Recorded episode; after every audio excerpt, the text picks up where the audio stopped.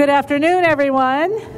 I am Becky Davidson. I chair the Environmental Access Committee, and we also have uh, one of the acting chairs of the Transportation Committee, actually, two of them. Um, Pat Sheehan is here, as is Charlie Crawford. Welcome to Taming the Curb a difficult process indeed. Um, but we're very excited uh, to, to have everyone here. I do have a couple announcements before we jump into the panel discussion. Um, do we have a volunteer mic runner for a quick second? Is there a volunteer that could run a mic? I can. Okay, Michael's going to do it. Okay. Um, Lori, raise your hand, please. Okay. A couple of announcements. First of all, on Tuesday morning from 7 to 9, the Environmental Access Committee will be at a table in the marketplace uh, with information as follow ups to this presentation, information that we can either hand you or, or, or, pop onto your phone or whatever device you happen to have with you. Um, so we'll be out there to answer questions and whatever, or listen to your stories on Tuesday from 7 to 9 in the marketplace. So bring your coffee. Uh, I'll need it. Um, and also, also, um, you may have seen on the email list over the last couple of weeks, ACB of New York is planning a uh, uh, sort of an open house, and Lori Scharf is, is here to describe that. We just got a mic to her. So go ahead, Lori.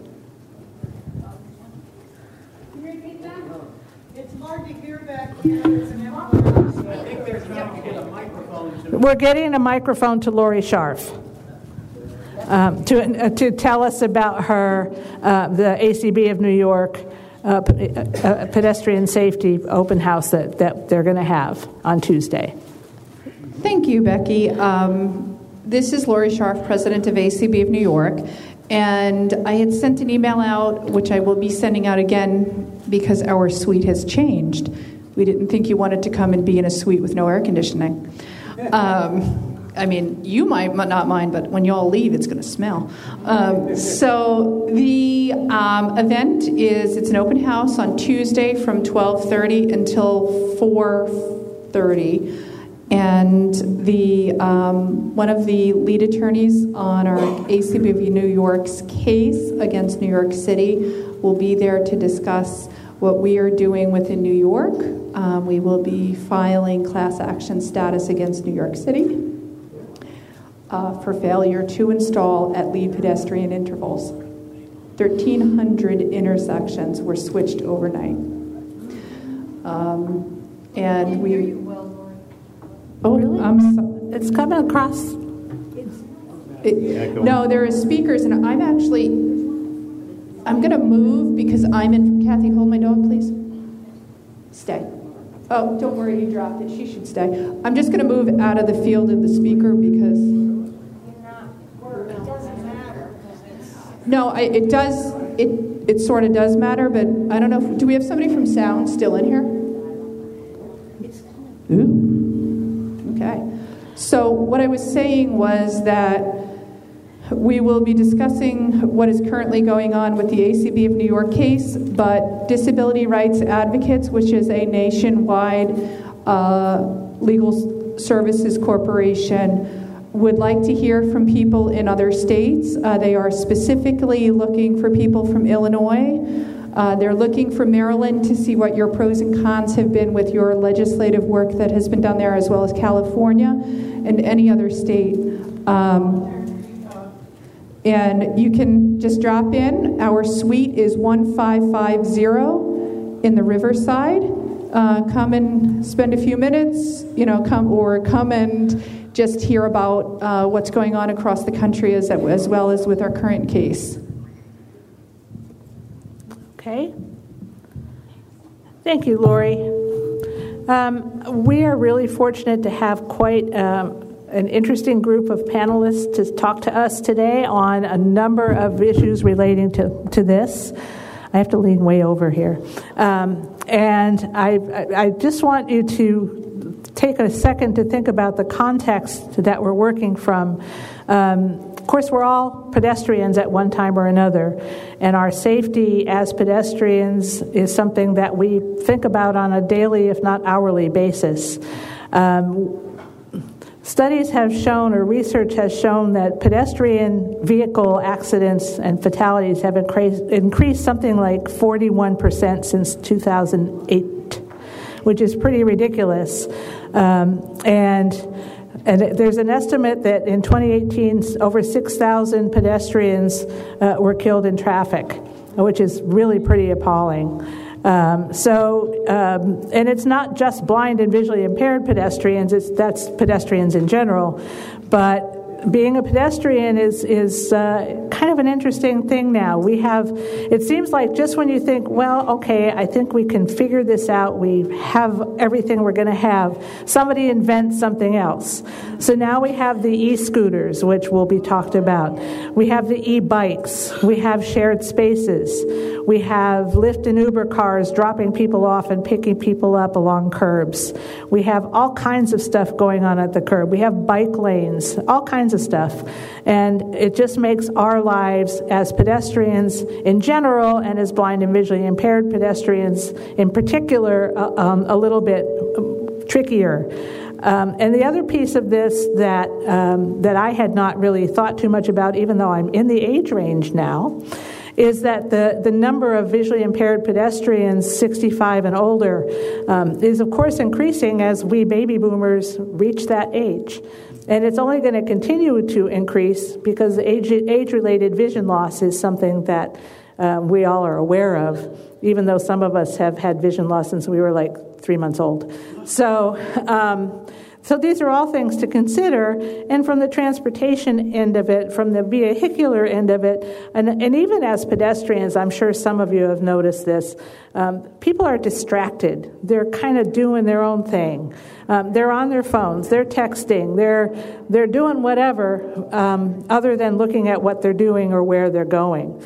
So there are all kinds of things out there that we are dealing with. So we have a great panel today. Um, Charlie Crawford um, is representing um, the Vision Zero aspect from Maryland, where lots of stuff is happening. We have Heidi Simon from an organization called America Walks, which she will tell you more about.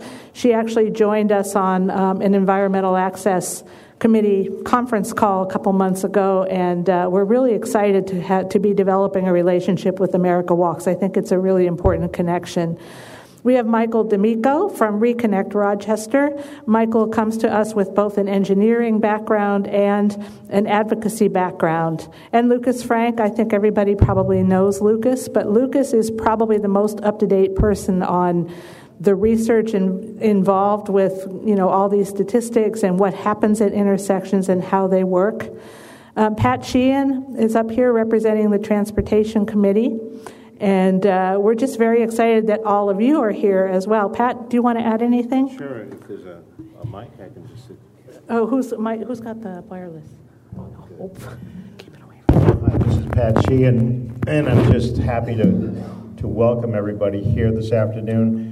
Uh, the partnership between Environmental Access and Trans- ACB's Transportation Committee uh, has been uh, well established over the last five, ten years. And so this program um, deals with both, both aspects. What are, the, what are the systems out there that we can use? Uh, what is Vision Zero? How can we partner with America Walks?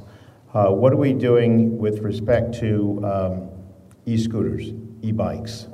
Uh, what kind of problems uh, do they do they present to us, and how can we, as an organization, go back and advocate um, uh, with those organizations, either on the state basis, the local basis, or nationally, uh, and figure out what we need to do. What you'll see this week from uh, Environmental Access Committee, and I believe there's also a resolution from the Transportation Committee coming out uh, are resolutions that deal with leading pedestrian indicators, education of, for pedestrians in crosswalks, um, and uh, what was the third well, one? Actually, we have there's there's that the lead pedestrian interval one. There's one that has to do with we are in the process of creating um, a YouTube video on pedestrian safety that will be geared towards both drivers and pedestrians. Um, and we're hoping to, so there's a resolution related to that. And I just saw another resolution come out from a member of the Environmental Access Committee. I don't know how many of you know Jean Lozano, but um, and, and, uh, on, on the uh, shared mobility device, uh, the e scooter basically, that he's presenting a resolution on. So, and Pat's on that committee. So, if you're in general session when resolutions come up, uh, state your, let us hear your voice. Um, it's really important that we're asking um, a, lot, a lot of both um, government agencies and the ACB itself to, to try to get our voices heard.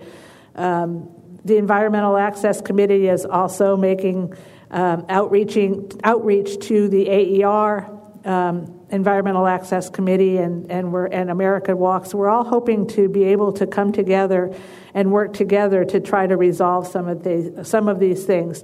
But our main objective uh, today is to talk about what actually is happening. And depending on where you are in the country, it could all be very, very different. And there are things that are happening in the suburbs that are not happening in the cities, and vice versa. And the other important thing is that we want to make sure that you can find out where to get the tools you need to advocate, a lot of which happens on the local level. Because a lot of the, the, the intersection controls and all of that, that is on the local level with local traffic engineers and, and the, the people who make all these lovely decisions. So um, we, wanna, we want to be able to advocate not I mean, certainly nationally, but recognizing that getting national standards and uh, passed or out there is really quite the process. We can certainly start at our local levels. So, uh, we also want to make sure we have time to answer questions, um, to hear suggestions if people have had something that worked really well. So, I'm going to start out, uh, I'm going to ask, we're going to start out with Heidi Simon from America Walks. Uh, do you want the wireless or do you want to come here? I can, I can do the wireless. Okay, so can I give her the wireless? I, I have it. Oh, you got it, okay. So, welcome, Heidi Simon. Okay.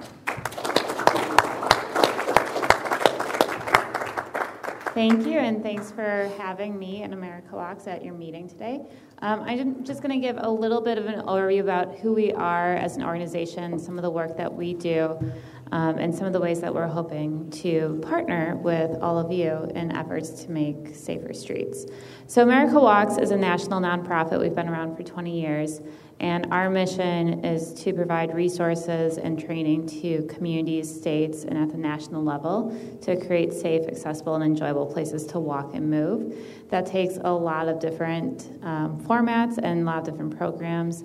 Um, but at the end of the day, our goal is to make walking a priority um, for every community to make sure that every person has the right to walk because we do see it as a, a human right at America Walks. So, as I mentioned, we are a 20 year old um, national nonprofit. We were started um, by five small local pedestrian advocacy organizations. So, when Becky talks about the power of the local, um, I'm, here, I'm here as proof uh, 20 years ago, we were five organizations, um, five individuals that would come together once a year. We now have a staff of about 10 who work with a network of over 35,000 advocates across the U.S.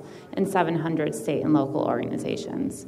Um, so the, the power of the local is real, um, and I work with it and see it and am inspired by it every day. So I'm excited to talk to all of you about how you can um, get involved and, and do more at the local level, um, as well as supporting, hopefully, our, our efforts together at the state and national levels. Um, in the past five years, we've really taken a look at who America Walks is as an organization to try and find ways to expand um, what tables we're at and who is at our table. Um, so we've been looking at walking in the way it intersects with transit, affordable housing, gentrification and displacement, climate change, which is a, a big one that's getting more and more attention. Um, because we, we see walking as intersecting with all those issues and much, much more. And as we do that, we find new partners. Um, and so we've been working with the disability rights movement for, for the past few years, um, and probably for the past um, six months or so, working um, with all of you um, in your group to, to find ways to work together on our shared issues as well. Um, I can touch more on our advocacy efforts as, as we get into the discussion. I don't want to get too deep. Um, I don't think it's going to surprise anyone the type of advocacy that we do at the local, state, or national level. Um, at the local level, we really are advocating for putting people first, design into place, and getting more community involvement and community engagement on whatever format that might look like in your community. Um, advocating for things like a safe systems approach that uses data um, and knowledge to guide decisions and not just um, kind of outdated modes and models. Um, and going all the way up to the state and national level to advocate for things like Vision Zero, complete streets, um, and of course, funding. The, the, number one question we get is always about how you pay for the changes we want to see take place. So we're, we're kind of the ones in the back of the room raising the hands and asking about how, how you're going to um, put people first in terms of federal funding for, for transportation. Oh, yeah, sorry about that. Um, Most of what you say has been lost back here. Oh, okay. I will, I will speak up. There are seats in the front of the room. There's lots of empty seats. A lot of, a lot of empty seats up here. I know why that mic's not working. I know, that's weird. I feel like I'm talking like a Okay. Um, just a brief overview of some of our programs because I do want to encourage all of you to consider working more closely with us as we also find ways to work more closely with you. Um, so we do have technical assistance and training programs, one of which is called our Walking College, which is an um, online learning program that uh, we work with 25 advocates from across the U.S. to train them on advocacy and communication efforts around walking walkable communities. We have a grant program where we fund micro grants to communities to do any number of types of projects like paint murals, um, repair staircases, um, improve crosswalks and sidewalks. Um, so that's available to communities on an annual basis. Um, and then we, we have any number of technical assistance programs where we work directly with communities and states to make improvements to their policies and programs um, and built environment to, to improve safety and accessibility for people who, who walk and move um, and take active transportation. Um, in terms of ways that we are hoping to work together with all of you, um, and that you might consider working with us. I think we'll get into a lot of the shared issues and shared concerns that we have. Um, there are many, um, but you know, as Becky touched on the issue of micromobility, all pedestrians are are seeing seeing that as they literally get dropped into our communities with no warning, which is just lovely when you wake up to find a fleet of scooters outside your door. Um, um, safety, uh, there's over 6,000 people who died while walking last year. That number is on track to grow in 2019. Um, the latest numbers that came out, the prediction, um, the headline was very optimistic and it said that um, traffic fatalities were down. But when you dig into the numbers, traffic fatalities for people who are in cars are down. Um, the numbers of people who are riding bikes or who are walking, those numbers are still climbing. So, obviously, our, our priorities as transportation officials and transportation advocates um, are, are not necessarily in sync with the, the results we would want to see.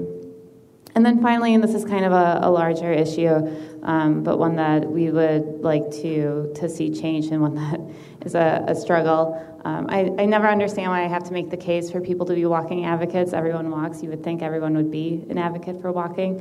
Um, but really coming to the table as, as a transportation issue um, and making walking a, a, respected mode of transportation and having its due at the, the federal and state and local level with that in mind. I think I'm going to pause there knowing that we want to um, keep time for questions. Okay. All right.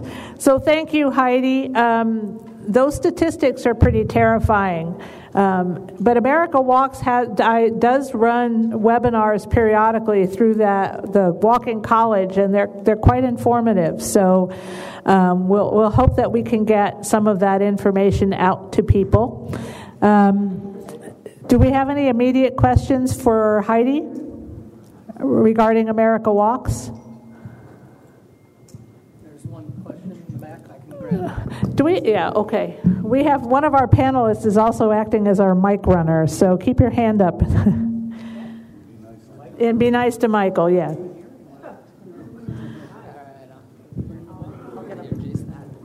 Okay. You said that your company does different things like help with fundraisers on improving things like? We yeah we have a we have an annual grant program that Do people can apply to. uh, that- that can increase, you know, the noises on some streets. You know, they make noises when we cross. You know, they beep or they talk. Yeah, we've we've we have funded some of those improvements. Um, one of we have a specific grant that looks at improving accessibility, and that would that would fall in that category. Does that cover the United States or just a few states? Do you know? I'm sorry. Does that cover the whole United States or only? No, our grant program is uh, small. So we are we're a, a fairly lean and mean um, nonprofit, as many nonprofits are. So the grants that we give out, we see as catalytic grants. They're only fifteen hundred dollars. Um, so the the grants that we fund usually focus on you know a pilot crosswalk or intersection to hopefully then encourage the rest of the the community to take to take action or to adopt something. So how do you, how do we decide what state to give it to, or how do? Uh, we accept applications. Okay. Yeah, so we um, last year we received over 800 applications from communities across the U.S. Okay. Yeah, and it's it's an easy application. I don't I don't want to read long applications, and so I don't require people to fill out long. Are you allowed to give out the application for us to give to if we want to our state, or? Um, I don't have it with me. We actually we will open the next round of applications uh, mid October. So our grant cycle is we open applications in October. They run through the first uh, week of December. We notify our grantees in the end of December, and then you have the entire next calendar year to use the funds. Okay. You have a website, right? Yes, yes. If you go to um, our website, americawalks.org, there's there's information on that program as well as others. Which is which is AmericaWalk.com. americawalks.org. Um, and if you sign up for our email list, you'll get many, many emails from me as, as things as things get announced. Okay. Okay. And our webinars will also be announced through that email list too. Okay. So as Michael makes his way back with the microphone, um, he will. I will ask him to be our next speaker. And Michael, as I said, is from Reconnect Rochester. He has quite a um, varied background in a number of aspects of this and of a walkable and safe city from here at the local level. And I will let Michael describe more about what he does uh, here in Rochester. Thank you. My name is Michael D'Amico. Um, I am a landscape architect by day, and uh, by night, I work with uh, two nonprofit organizations. Um, one is a local uh, nonprofit, Reconnect Rochester. We are the transportation advocates for the nine county region uh, that you are currently in, as well as I, I am the vice president of external affairs for the New York upstate chapter of the American Society of Landscape Architects. That's, uh, that's always a mouthful. Um, but uh, so between those two, uh, those two positions, uh, I, I have uh, quite uh, an extensive uh, background in volunteering. Um, you know, over the past five to seven years, um, I my background as a landscape architect. Uh, I currently have been working on the redesign of our main street here. Um, the project right outside the doors uh, for the terrace. Uh, that project came about just to make the entire terrace accessible. Um, you know, the, the, the city here in Rochester really has, has started to put accessibility to the forefront, and the, uh, the current mayor and their administration has put an emphasis on accessibility, and um, you know, every corner has been looked at. Uh, the county, on the other hand, um, on the transportation end, is really the the aspect that uh, you know, the really uh, the governing aspect that is the pinch point for us here locally. Um, so when we speak about local advocacy, I, I cannot under uh, understate the importance of that and how we, the local advocates, work with more national advocates like the, like uh, you know, America Walks or the National Complete Streets Coalition that can help support us and our local efforts to address these issues that we all are here to, to talk about. It is my background uh, in the design realm, uh, as, as well as uh, that, that really has driven my um, volunteer, uh, my, my aspirations for volunteerism and that's why I'm here today. Uh, if you, if there are any questions, I, I, I, I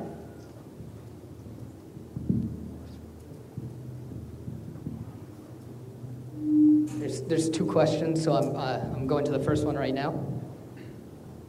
Yes, I, I don't know if you are uh, able to speak to this, but there, there is the battle uh, always starts in the mind. What, what is the, the, the mental position behind the transportation issues that we're having? Are, are pedestrians looked down upon because they don't drive or can't drive or can't afford a car? Or what, what is the psychological background that, that leads to these issues? I don't think we have enough time to start talking about that. um, in, it, there, there is a discrepancy or this perceived um, hierarchy in, in our rights of way, and you know, motorists are the ones that are believe that they have that they have this entitled space that the space is entitled for them. Um, we can go back as far as uh, you know the First World War as to the auto industry and and how much they have lobbied and successfully lobbied for the built environment that we have today. Um, it you know we we can only go back 1991. Uh, I, I'm sure everyone is familiar uh, you know, with ADA being signed in at the federal level. Um, you know, here in New York State, 20 years later, 20 years later it took to have the state take and, and sign into legislation just as the federal uh, level did for complete streets legislation. Um, so this this mental aspect, it does all come down to a mental aspect, and I, and I think that um, we're starting to see some state Department of Transportation's uh, address the issue, both um, at a design level. The highway design manuals now include pedestrian design manuals, um, as well as green infrastructure. Um, you know, it, it, it, the states uh, the, the, at the federal level, we're, we're still not there, but I, I think certain states are starting to take a better approach at this, and, and we will hear specifically uh, about Maryland uh, very soon. That's a really interesting question. There you go. Yeah, thinking of transportation or walking, you know, or safety. Are, are you guys helping out anything about the border wall and all these illegal walk-ins and building? Oh, you know, because we're having problems with all, all these walkings and and, and illegal people driving taxis and. Can you elaborate a little bit more?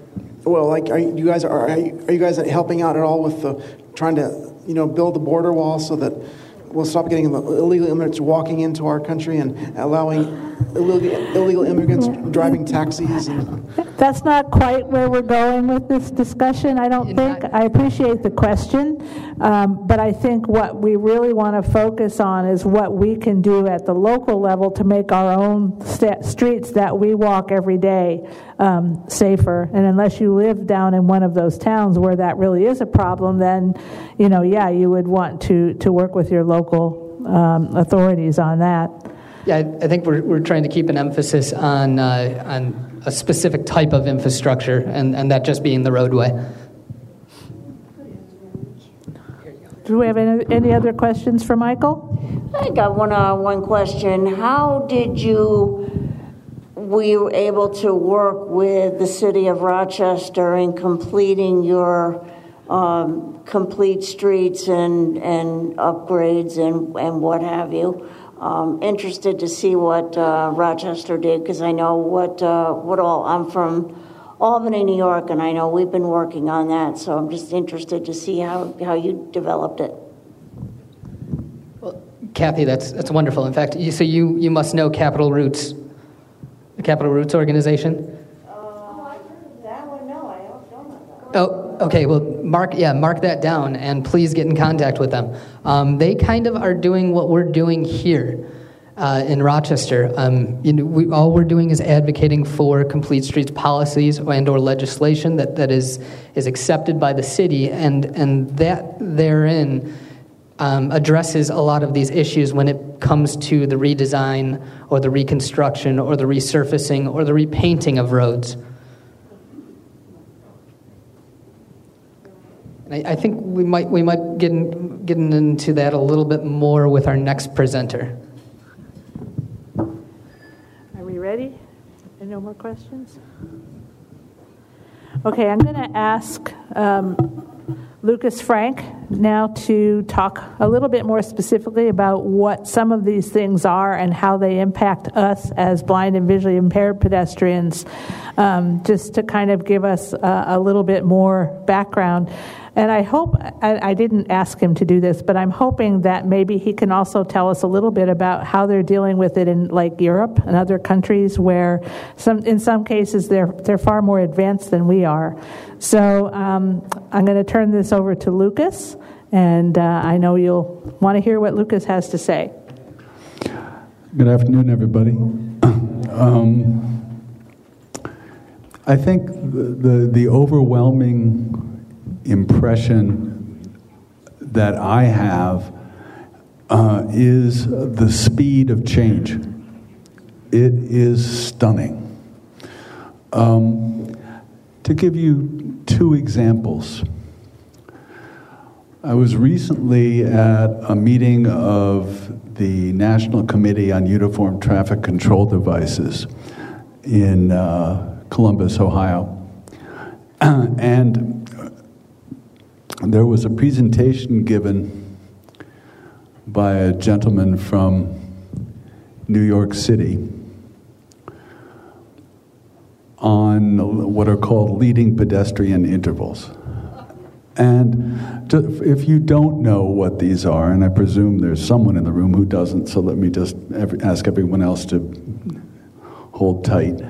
Um, the, the way most people have traditionally been trained to cross streets is that when the parallel traffic next to you starts, you presume you have the, the full time to cross the street, and you initiate your crossing pretty soon after you're sure that that traffic is uh, on its way and giving, guaranteeing you the maximum green time to cross the street. Well, because of the pedestrian fatality rates uh, that we were discussing earlier, that Heidi brought up, one, one attempt to address this has been to, to use what are called leading pedestrian intervals. The idea here, uh, and I have the language in front of me from the, from the uh, what's called the MUTCD, which is the Manual of Uniform Traffic Control Devices. And if you'd like to hear it, I'll read it really quickly. Anybody not want to hear it? Okay. Um, so this is from what's called uh, Part 4 of the MUTCD, uh, Section E. And what it says is at intersections with high pedestrian volumes and high conflicting turning vehicle volumes, a brief leading pedestrian interval during which an advanced walk indication is displayed for the crosswalk walk while red indications continue to be displayed to parallel through or turning traffic. It may be used to reduce conflicts between pedestrians and turning vehicles. Sounds pretty good, right? Right? Sounds great. There is a problem. Okay. Um, there is a guidance statement under that which says if a leading pedestrian interval is used, the use of accessible pedestrian signals should be considered. Should be considered is the way the language is written. And there's a support statement underneath that it explains to traffic engineers why that's important. Okay, let's get back to speed. So basically, what happens is the uh, walk indication comes on for some time, and that's also specified. Uh, in ter- it should be about three seconds. If a leading pedestrian interval is used, it should be at least three seconds in duration and should be timed to allow pedestrians to cross at least one lane of traffic.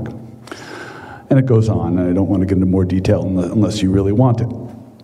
Um, so, good idea, but you're still stuck with the idea that you were going to initiate your crossing when the traffic starts to move. So, obviously, it's easy to fix. You just make it accessible to the person who's blind or visually impaired, and when the traffic starts, they can start too. or when the, the leading pedestrian signal comes on, you can start too. Without that, you're stuck listening to the traffic, waiting for the traffic to move, and the drivers are thinking you're going to wait on the corner because they see the walk indication and see you not leave. You see the cross communication that can happen? Right. So, all right, so this is a problem. Well, this, this language was written in the MUTCD in about 2009. This is the 2009 edition of the uh, Manual and Uniform Traffic Control Devices. In 2009, according to the gentleman I heard speaking, there were nine intersections in New York City that were equipped with these leading pedestrian intervals. So it was a small problem. According to him, the most recent count in New York City is 2,200 intersections. You were low at 1,300. That was in one year. yeah, okay. The current total is 2,200.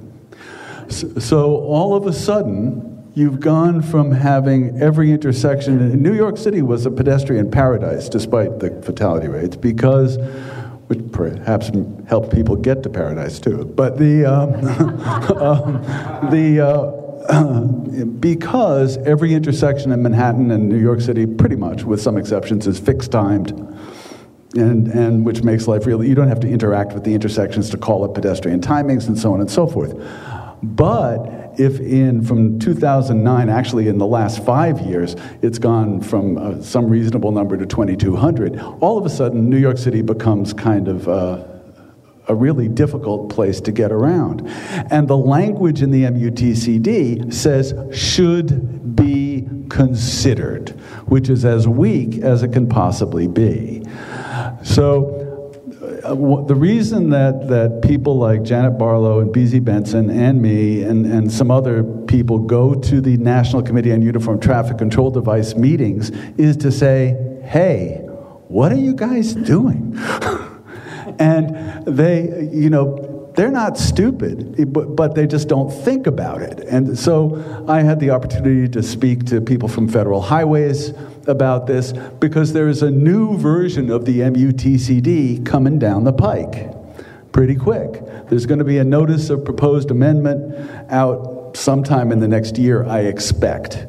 Um, so be on the lookout for that because your comments are going to be key. But I was, to me, this is as black and white an issue as you can possibly imagine.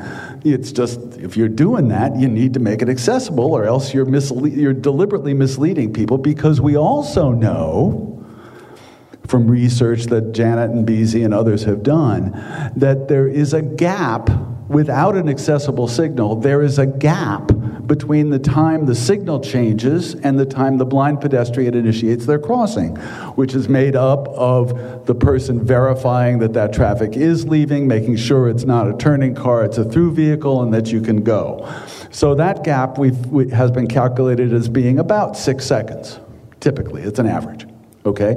So now you have a three second delay before you can actually start to move. And then when you, the traffic is moving, you have an additional six second delay on top of that. So you have something like a nine second delay before you can leave the curb.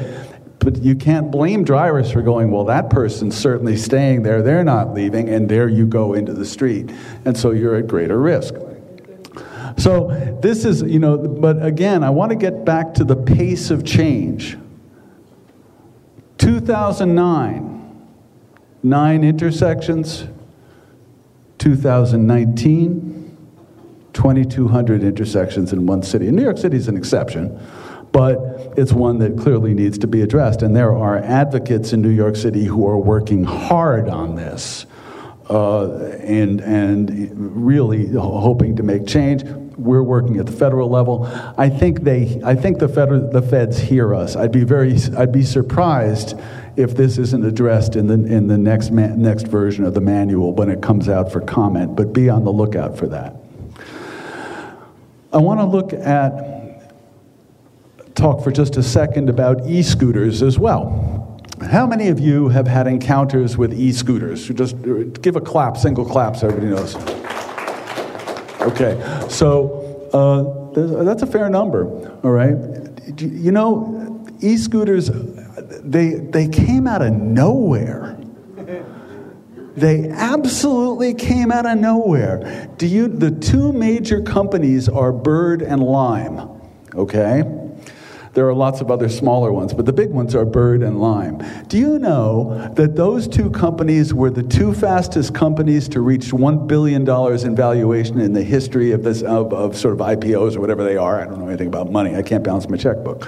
Um, but they were the two fastest companies to get to $1 billion valuations, which gives, they didn't exist in 2017. In 2018, they hit the street and exploded. And not to mention the bike share programs that various cities have started. And that's a, that's a big issue too, but not as big as the, as the e scooter issue. And so, how are people addressing this? Well, there, there, there, are attempts to get people to ride them in, in the streets rather than in the sidewalks. There are regulations all over the place. There are cities that are banning e scooters. New York City had, has given, I think, um, uh, Karen, am I right? Is there a pilot program on them now? Karen? There's a ban in Manhattan. Okay, yeah. Uh, but the, they're exploding. And then the, and, and the, what they're trying to address here is what's, what's called the, the final mile or the last mile. It's, a, it's not a reference to when your life is going to end. It's a, it's a, it's a reference to, uh, you know, when you get off the subway or off the bus and you still have a mile to go, you just grab one of these things, and for a dollar fifty, you can end up where you're going very, very quickly. So, one of the questions that I have is that there are several issues here. The, the, there are fairly high injury rates, and fortunately or not, most of the injuries are to the people riding the scooters because they fall off them with great regularity. Um, the, uh, uh, and they're supposed to wear helmets, but nobody brings their helmets, so nobody does that. So there's lots and lots of injuries. There have been a couple of fatalities mostly again to the riders themselves, but also um, to pedestrians upon occasion, uh, and so on. And I think so. The the other issue with them is that they do not have parking stalls. They're just dropped on the sidewalk, and you can you can just grab one and go there, and then drop it outside the address where you where you, you were going, and, and you're done. And uh, so there are two issues here. One is that when they're ridden on sidewalks, they're just bloody dangerous because they can go up to 15 miles an hour. And, and they can go higher, but most places are regulating them. Heidi's saying higher. What's, what, I think they're 25, but in many places they're regulated down to 15 and that may be part of part of the solution. Twenty five is just completely nuts. Um, the uh, and they are often ridden on sidewalks. And the other problem is they're just dropped where anybody wants to, so they become pedestrian hazards in that way. Although, you know, so I, I think to me, and this, and this goes broader, I think it goes to the, the bicycling craze because bicycling is becoming much more popular, and, which is a good thing overall for society. Uh, but, yeah, you know, there, there are side effects of that too. Now, uh, Becky mentioned that I can speak a little bit to the European perspective. Uh, I, I, I, grew up in Holland, and I get back to Holland pretty free. Any Dutch people in the audience? Nou, dat is jammer zeg. Je zou toch willen dat iemand Nederlands hierbij heeft. But the, and um, of course, they have bicycles out the yin yang. I mean, there are so many bicycles, there are more bicycles than people in Holland by a good factor. Um, But you know, and, and they, there are, of course, pedestrian bicycle incidents in Holland all the time, I'm sure. But you know what they have in Holland that we don't have here? And it's cultural, is bells. And when you look at, when I look, stopped recently and looked, I was in, when I was in Columbus, I was looking at their bike share program. They had bikes that you could pull out, you know, you have a contract, just pull your bike out of the stall, ride wherever you want to go. You know what those bicycles didn't have? Bells. And so if you look at regulations in your town, New York City, for example, does buried deep in paragraph 47 of section F, you know, whatever the hell it was, there was a requirement that there be a bell on a bicycle. But many towns and cities do not have that. And I think that both for the e scooters and for bicycles, there should be a requirement for bells and encouragement for people to use them. And I think, you know, that, that that's a, a positive step that could be taken, as well as regulations about where you can drop your darn scooter. you know, uh, rather than the middle of the sidewalk. Um, so I, I, think these are two interesting phenomena. And again, what I, you know, that, that there are problems is absolutely true. That it's going to, that it has an impact on the independent mobility of people who are blind or visually impaired is also absolutely true. And the solutions are not brain surgery or, rock, or rocket engineering. These things are relatively simple to address if there is the will and if there is a unified cry for a certain solution. So, um, for accessible pedestrian, accessible pedestrian signals for LPIs is a no brainer. It's an absolute no brainer. And they should do it some kind of sound on scooters that can go anywhere from 12 to 25 miles an hour, potentially on sidewalks, is a no brainer. Fix it. And that's what I think we should call for. Okay. There we go. Thank you, Lukas.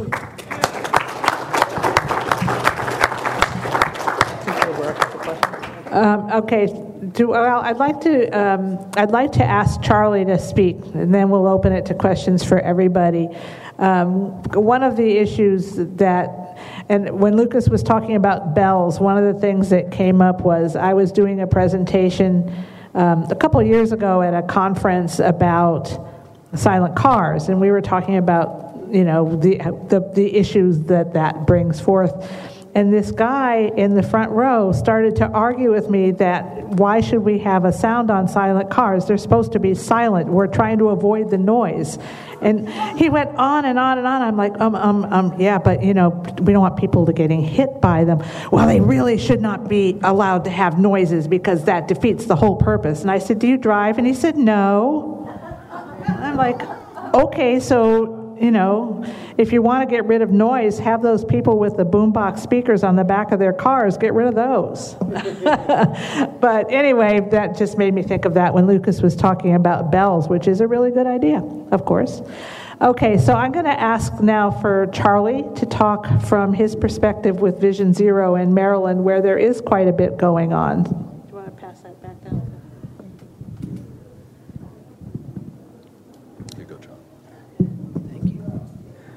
Good afternoon, everybody. Vision zero says it all. No vision. A program finally for blind people. Uh, I want to take a couple of minutes to talk about what I think is so important with regards to this whole issue. We've heard about how some folks who are really interested in pedestrian safety because they are pedestrians without disabilities, with disability, doesn't matter. They're just pedestrians. And America does walk. And it's important that we recognize that America walks. More important than that, in my view, is that we recognize that a lot of Americans who are blind walk. And we have a particular vested interest in making sure that not only America walks, but we walk with it. And if we can form a partnership between the folks that walk and those of us who also walk, then we increase the amount of people that talk about walk. And when you increase the amount of people that talk about something, you increase the amount of attention that gets paid to it. Then you add facts. I mean, Lukas's presentation just now is so good. I mean, I'm just sitting here going, yeah, yeah, yeah, that's right, right. Well, you know, it's true that if we add logic and science and reality to what we're saying, not only do people begin to listen, but they begin to understand.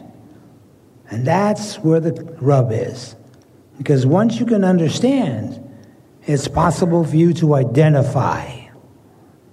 And identifying with somebody else's issue is at the heart of successful advocacy. Now, I have to tell you that Vision Zero was a, like a blessing to me because I first heard the word and said, yeah, yeah, sure, sure. Vision Zero, whatever that is. And it sounds like another one of these, you know, gimmicky things that they, they come out with, you know, like, remember Susie Spotless? You know, the little girl that was so clean and we never had any litter in the country because of her? Well, you know, this is kind of like that. And then somebody said, why don't you get involved with it? Talk to some folks about it. So I did. And two things happened that caused me to get much more involved with Vision Zero. One is, it was called the, v- the Veirs Mill Plan. Veirs Mill is a, is a avenue in Silver Spring, Maryland, where they wanted to improve the environment for the people that drive and that walk, and everybody will be happy. Problem is that they did improve the environment for a lot of people who drive and who walk, but they didn't necessarily improve it for people who are blind because they had things like the floating, floating bus stops. And what the hell is a floating bus stop? It's not a boat. Um, it is to be kind, an area in the street where a pedestrian can go to get a bus simply because they have to allow the bicycles to go up and down the street before they get to the bus. And they have to allow the traffic to go by before they can get the bus. And by the time they get the bus, they may be young enough to still be able to enjoy wherever they're going. But the point is that they didn't necessarily calculate in this equation who needs to use this bus. Look at the people that use buses. You know, they're either people who are relatively poor, don't have a lot of money, so they have to get the least expensive transportation they can get. Or they are really old and have gotten to the point where they can no longer drive safely. Or they are, um, shall we say, folks from other countries who haven't assimilated into the culture totally yet, so they don't own cars. Um, or they're people with disabilities. And all of a sudden, you begin to realize that do they really count? Does anybody really care about somebody who rides the bus? I remember from my days um, uh, paying attention to bulletin boards because I was at CISOP at the time. Some of the commentary by people, well, you know, the people that ride the bus, they're, they're all the poor people. And, you know, nah, that's nice, get them around, that's good. But leave our car alone. So we have to change the perception. The perception of who needs the bus and why they need the bus. It's not just people who are poor or people who are disabled or people who are elderly. It's everybody who wants to ride somewhere and doesn't necessarily want to have to use a car or actually wants to be somewhat, um, so, shall we say, uh, responsible and not utilize the resources necessary to use a car, rather to non pollute the environment less by using a bus. In fact, there are many good reasons to produce buses and many good reasons to encourage walking and bicycling. But if we don't do it, then we're left with what is now. And what is now is essentially I got mine, hope you get yours. And if you don't, too bad. And the people who are most affected by this are sitting in this room. Those of us who don't have the option to get in a car and drive somewhere. Those of us who have to walk down to the bus stop and have to find the bus. We don't have the luxury of taking other forms of transportation. Yes, there is Uber, and yes, there is Lyft, and yes, there's all kinds of other alternatives, but they all have problems associated with them. We all know that. The bottom line is are we going to make the environment accessible for everybody? Or are we simply going to make an environment accessible to the strongest? Survival of the fittest. And the fact of the matter is that we need to have an advocacy effort that makes sense to everybody so that everybody can get behind it. So let me wind up with just a couple of examples of what's happening in Silver Spring. First, I want to say what's happening in New York is wonderful. God bless you guys. Um, but I, I just finished writing a letter to the county council in my county, Montgomery County, and to the executive um, director of the county.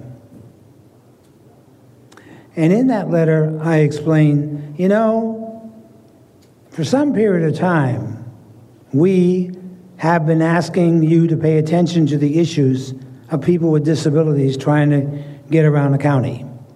And you've done a lot of good things. But one thing you seem to do the best is not listen to us.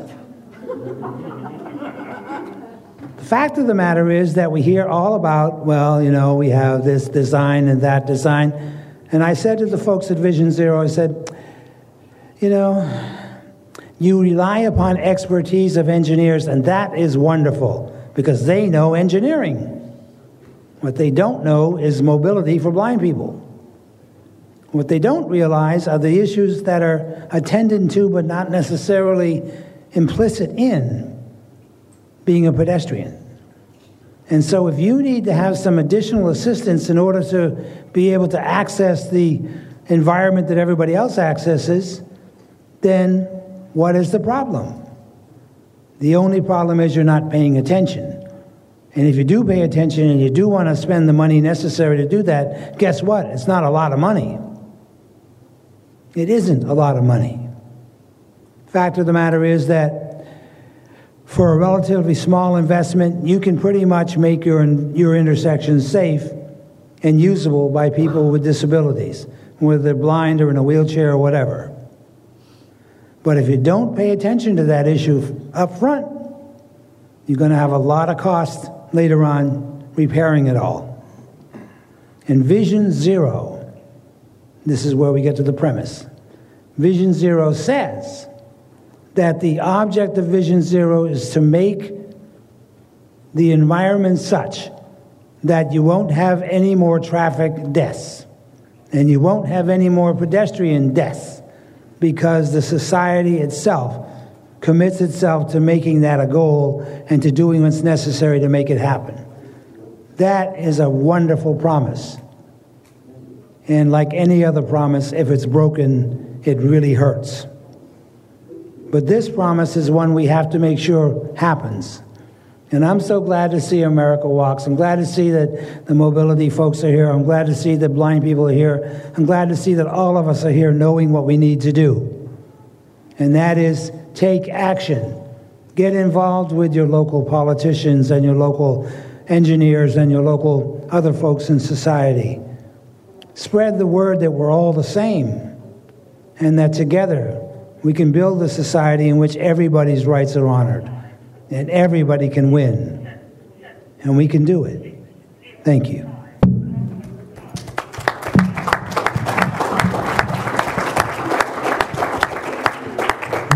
Becky, can I jump on that for just one second? Sure. It's Lukas.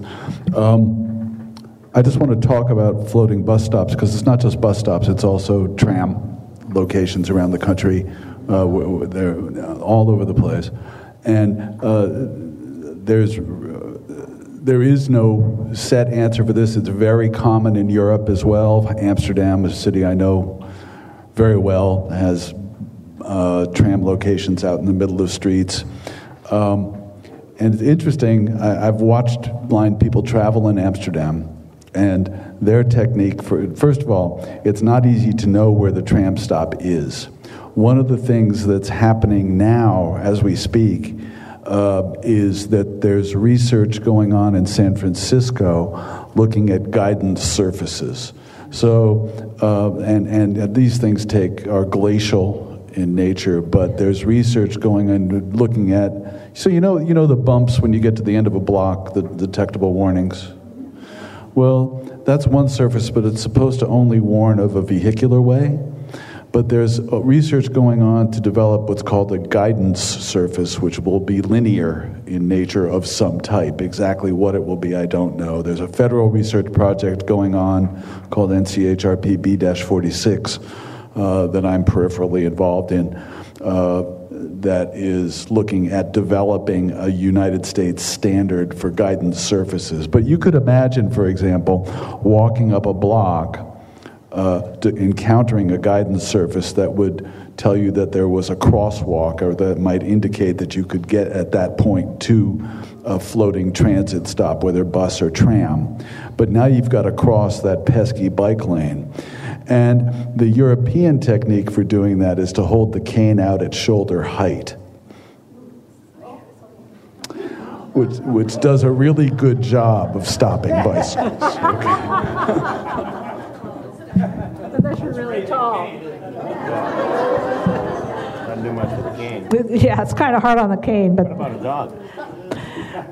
Yeah, Lukas, what, how, what about uh, guide dogs in that? In not not talking about raising dogs, but I'm talking about how do guide dog handlers deal with the, with that kind of situation, um, particularly in Holland or. The dogs are much smaller and the people are much stronger. You hold them out at shoulder no, the, uh, um, no, uh, in, in, in Holland and in many other countries, uh, cane, the cane is integrated into guide dog travel, at least partially for that reason. And so people with guide dogs uh, use a, a, sh- a, shorter white cane. It's, it's a guide dog cane, actually, that they hold out at shoulder height. And that's true in many other locations as well. Okay. That's, that's, uh, that's pretty cool. Um, I, I want to uh, just say something that has become sort of a, a catchphrase, a dream of mine will say. Um, I honestly think, in terms of advocacy, that every. Hold on a second. You stay right here, young lady. No, I got her. Um, is that every state affiliate should have a pedestrian safety committee. Every affiliate, every special interest group that um, that this would directly impact should have a pedestrian safety committee. GDUI's advocacy committee, of which Charlie is the chair, is going to ask GDUI to form a pedestrian safety committee. I think CCLVI um, might, if they haven't already, might want to do that just because um, people with visual impairments, there's such a variation on what what people can see and how they, you know, how they respond and all of that, their concerns are are uh, vitally important. So, um, at least on the state level, if we can get every affiliate to have a pedestrian safety committee that reaches out to their local chapters and works with them. I think that would be a really good start to, to working together as an advocacy organization to do that. Um, I want to open it up to questions for our panel in general. Um, does anybody need to take a stretch break? No? Okay. I think we have until 5:30, but I don't know that necessarily we're going to go that long, which is probably fine with everybody. Is anybody here on the newly forming ACB Craft Beer Committee? No. No? Okay that happened during the committee chairs meeting this morning, and I thought it was pretty funny because I wanted to join. But anyway, um, I'd like to open it up for questions for any or all of our panelists to answer um, about these issues. And one of the things I'm curious about myself is. Are there any communities that any of you are aware of that have found a way to make sidewalks to designate sidewalks in a certain way for bikes and for scooters and for people on foot. Um, are there any? Is anybody aware of any specific design that, that somebody's putting forth to deal with this? Just out of my own curiosity. And then we'll open it up for questions for, from you guys. I don't, Mike, do you want to be the mic runner? Yep, I'm, on, I'm already out here. Oh, yeah, oh, okay. So that's what happens when you have blind people up at the front table. Okay. Hi.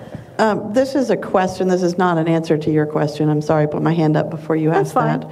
Um, first of all, I have to preface this by I live in the boonies. I don't deal with these issues yet. But when I come to conferences or something like that, I do. And my sister lives in Washington, D.C., and is blind, and she does deal with them. So I'm asking some of this on her behalf. Um, but I first wanted to ask Lukas about these e scooters. It seems to me if it's e scooter, it needs to be charged, correct?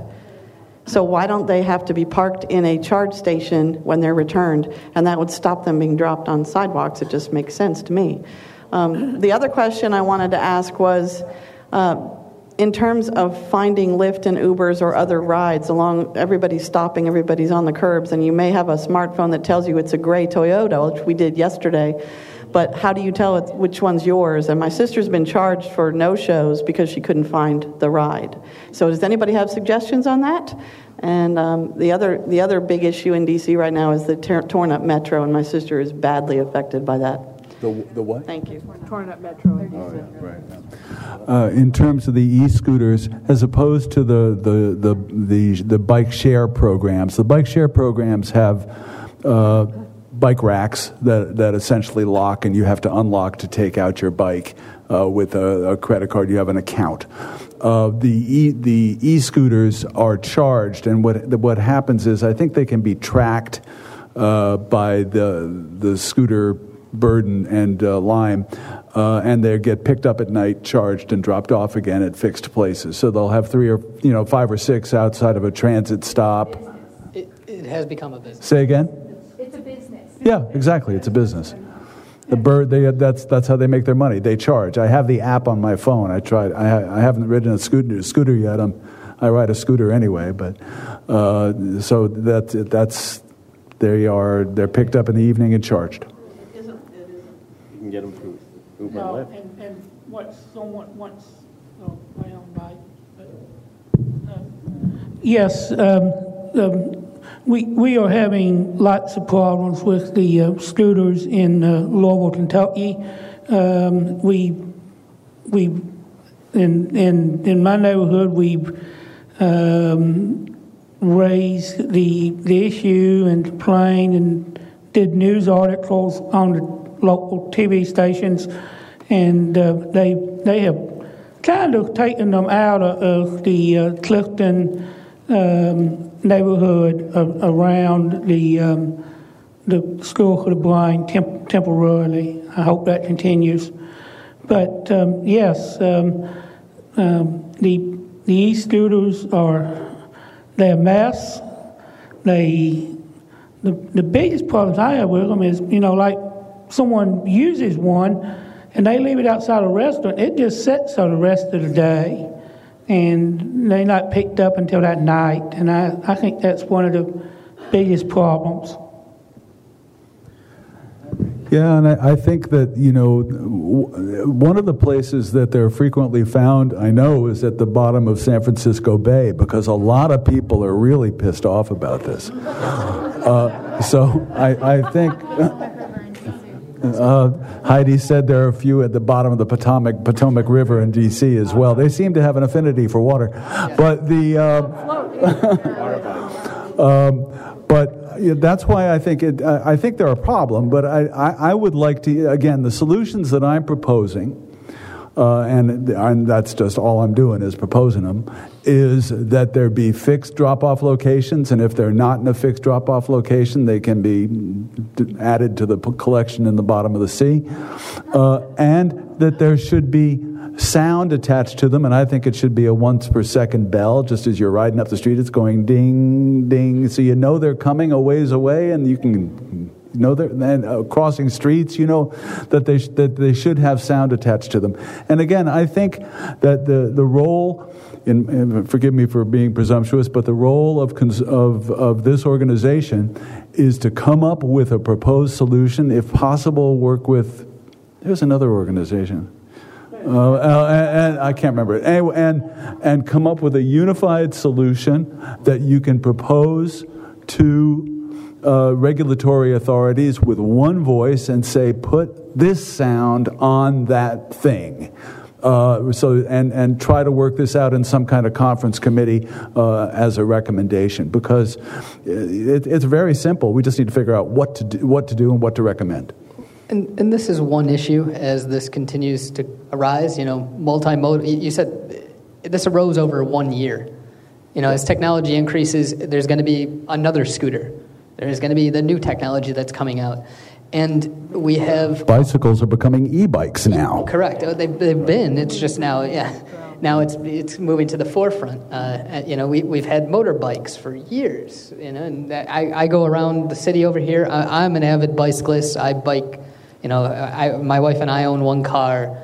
Um, you know, I'm, I'm all over. Uh, but the most vulnerable, those who can't afford a car, um, they are they can afford a bike, and what's the but that's their primary means of transportation. Uh, you know, as a primary means of transportation in an environment that snows.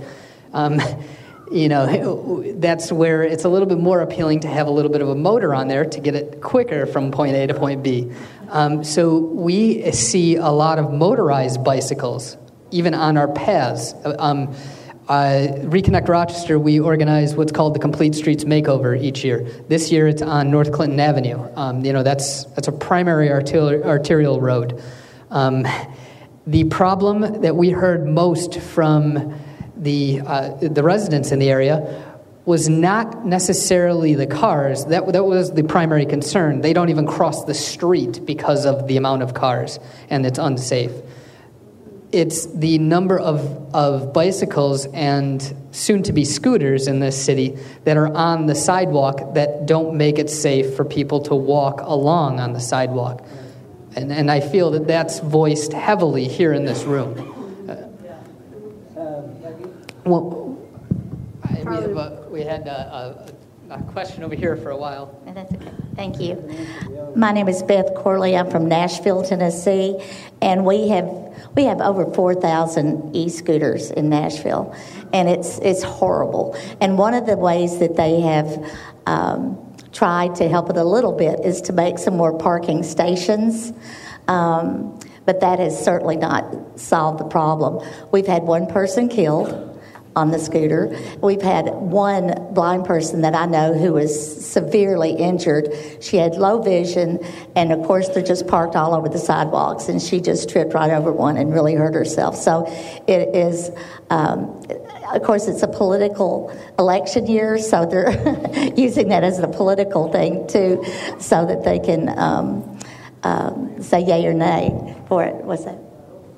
But it's it's severe. And, and one of those two deaths was in Nashville, so it's a, uh, that it's a severe problem everywhere. But Nashville's getting worse and worse. We've we've um, gotten more and more each year, and the more tourist place Nashville becomes, the worse it gets. As as micro micro mobility options are increasing, I think we, you know, we're saying let's come up with a solution. Really, it's removing cars from this space and allowing pedestrians, allowing bicycles, allowing, uh, you know, e, uh, e, whatever the next technology will be to utilize this space because we've run out of space. Really, you know, that's that's what I look at is is the right of way from essentially in a city environment, it's from building to building. Well, there's only so much sidewalk, there's only so much room for a parked car. You know, why, why isn't that space used for a parked, you know, bike or just a, a, a, a bench for a parked human being? yeah, Charlie wanted the mic. Here you go, Charlie. And then we'll get, uh, get into some questions around there. Here you go, Charlie. I just wanted to address um, what Lukas suggested before in terms of um, a national kind of effort to get a legislative solution and to regulate. Um, ultimately, the answer to this whole problem is going to be an agreement between um, the people of the country that we're going to have to regulate ourselves in a way that protects everybody. And that is basically through legislation and legislation only happens when the body politic, us, let them know that it's time that we win. And that's what we have to do to get to that point, there are some efforts going on now that I think are important to mention. Uh, one of them is that um, uh, the um, Advocacy Committee of Guide Dog Users Incorporated, along with some other folks that are uh, interested in this problem, are beginning to do some talking about how do we get to a national um, bill of legislation that will basically set the wheels in motion, no pun intended, for for a, an environment in which everybody gets the opportunity to have decent and regulated um, uh, pedestrian and, and vehicular traffic. And I, I, don't say that as a kind of whimsical thing, I say that as a serious thing. And uh, I've had some discussions already with a person some of you may know is uh, Pasel Helminski. Um, and she uh, is working to try and develop a, uh, an approach to this situation that can work. And she has some people in Washington that are supportive of what she's trying to do. And I think if we can link up with her and others in the other organization, as it were, as well as um, Blind Veterans Association and um, people from America Walks, and now I'm revealing the whole vision of things. But the point is that if we can bring that kind of coalition to bear on the problem, we can win. And as soon as we get that done, the better we'll all be. We'll all be.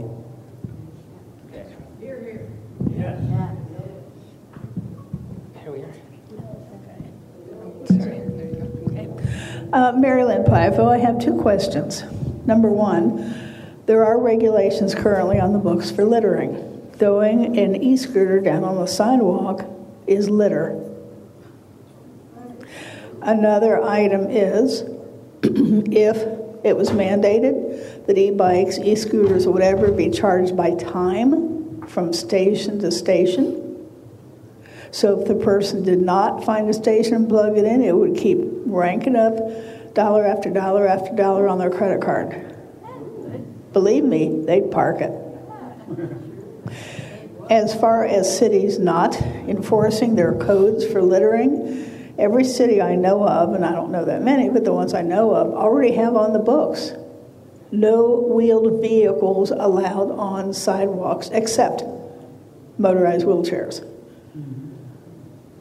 Would it be possible to use the laws already on the books to force cities to enforce the code they already have?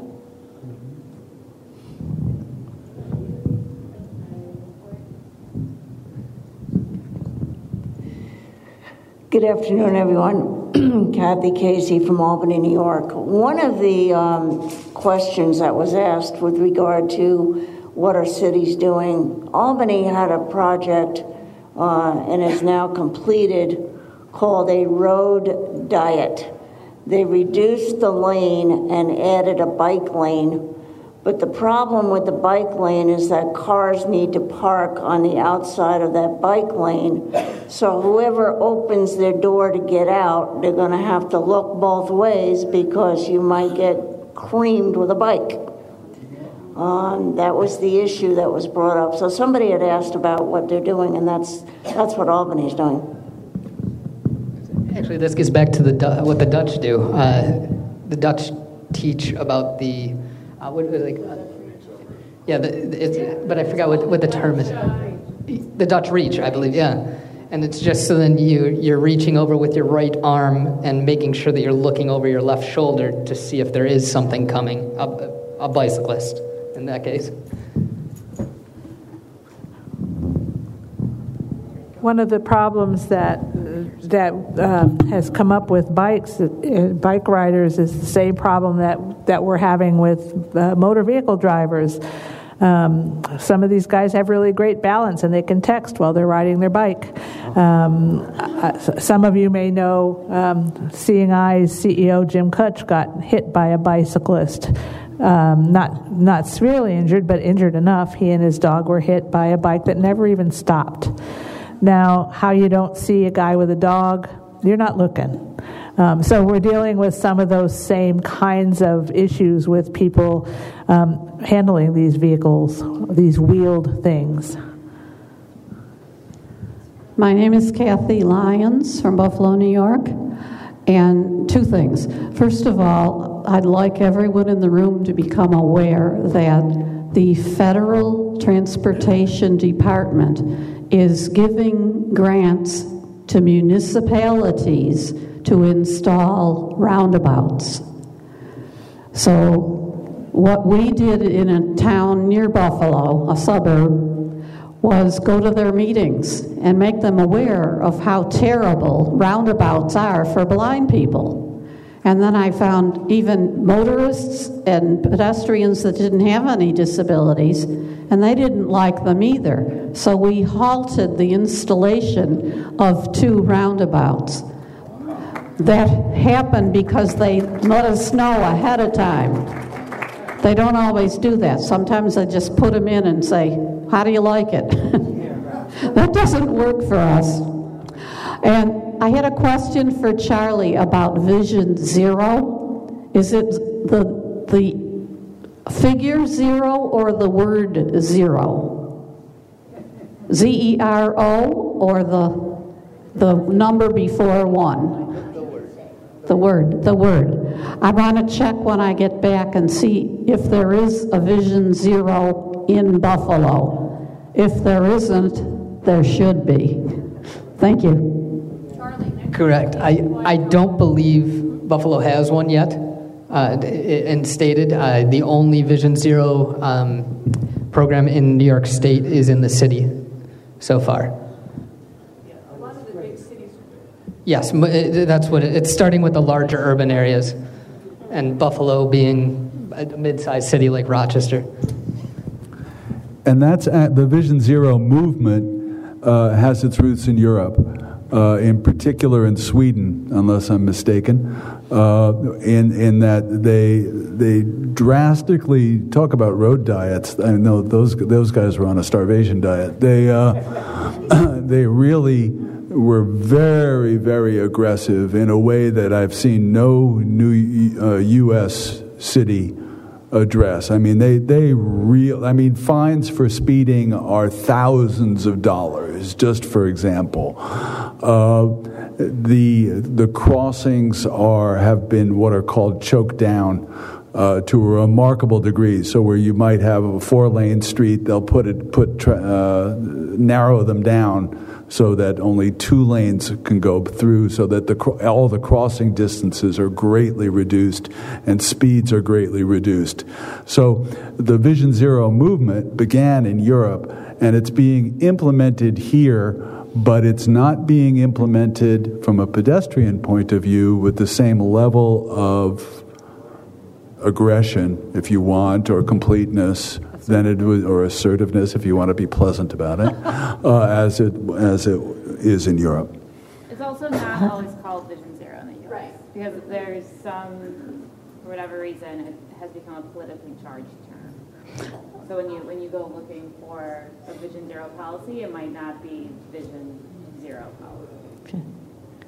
Hi, this is this is Sue Crawford from Silver Spring, Maryland.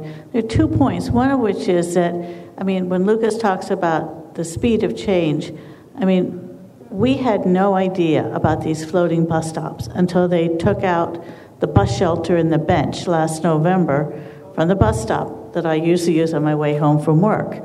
So it just happens that fast, and to call around and say, who knows? And, and that's what the county said. Well, we're going to put in floating bus stops. So it's really important to stay in top. So you, once you get the accessible pedestrian signals in and everything like that, you're feeling pretty good, and then bam, there's something else.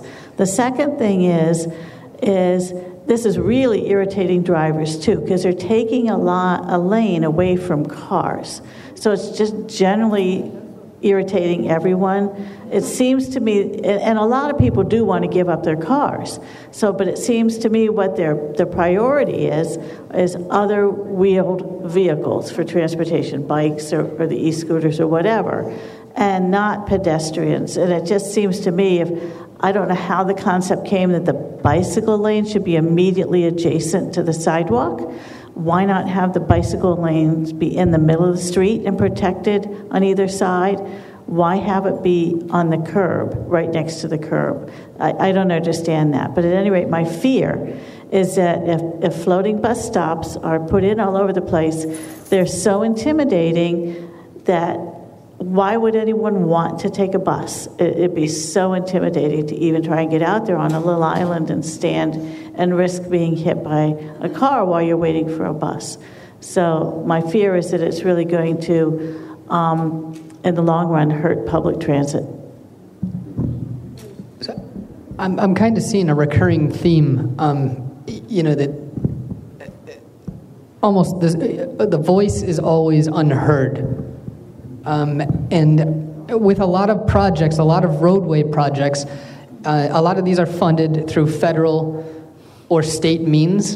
And in that case, they're, they're mandated to have public input sessions. And in these sessions, uh, is it's paramount that your voice is heard. So I, I cannot under, understate the importance of those meetings. Yes, hi, my name is uh, Pamela Metzen. I'm from Los Angeles, California. And we do have laws about uh, only thing on the sidewalks are people with two feet, four feet, and wheelchairs. But what we're finding in certain areas is that you know cars can't aren't, aren't supposed to turn on red, but bicycles ignore that. So we are almost getting killed by bicycles. And the other thing is, I was walking with some friends down Santa Monica Boulevard, and I don't know how many times our dogs stopped for scooters. And if it wasn't for the dogs, I think all of us would have broken a knee, ankle, or something. But the dogs were stopping, and we literally had to go way down on the floor to find out what they were stopping for. So we are working on some of these issues in LA, and being LA, people do raise all kinds of HWE over there about these kinds of things, but Santa Monica has gotten worse than most cities in LA right now.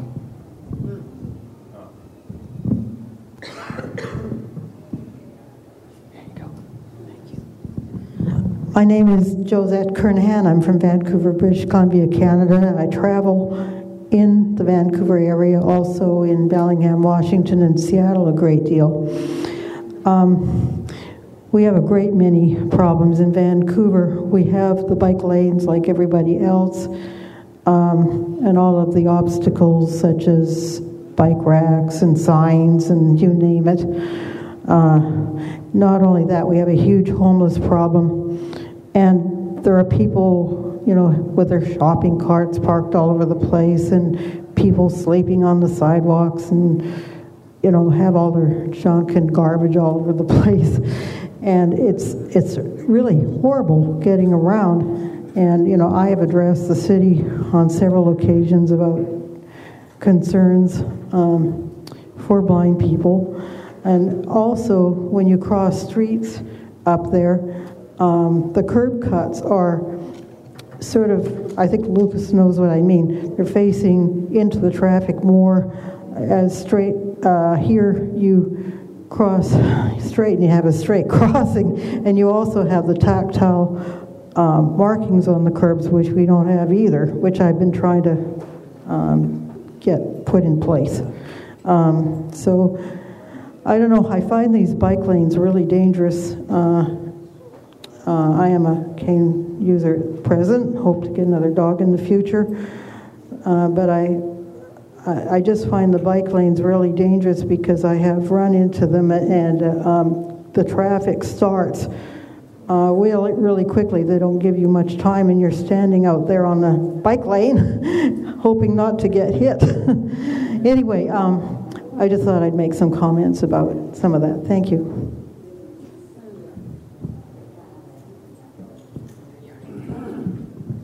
Hi there, my name is Kim Avila, and I'm a researcher at George Mason University in Virginia. And um, much of my studies have revolved around pedestrian access and environmental impact that affects people who are blind or visually impaired and their willingness to travel. So I have statistics on that showing, you know, if the environment's not safe, folks don't want to travel, and that's a problem because it does impact their entire lives. And as we all know, but I did want to just state, and I was late, so I don't know if you all spoke about this, but um, in one of my studies, that uh, we had a pretty significant finding that I was not looking for.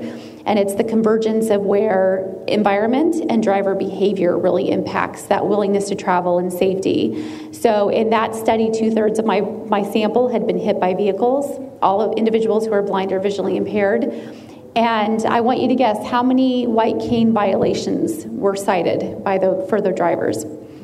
None. Absolutely none. And um, so my participants said that they were actually blamed for the accidents. Um, I went out to the intersections where they were hit, and the police had drawn the intersections incorrectly and I downloaded, you know, Google images and whatnot. So um, where we do have, I had participants who traveled in environments that were very, very nicely constru- constructed with APSs, tactile markings, um, two four-lane roads and whatnot. Not even something fancy like a roundabout.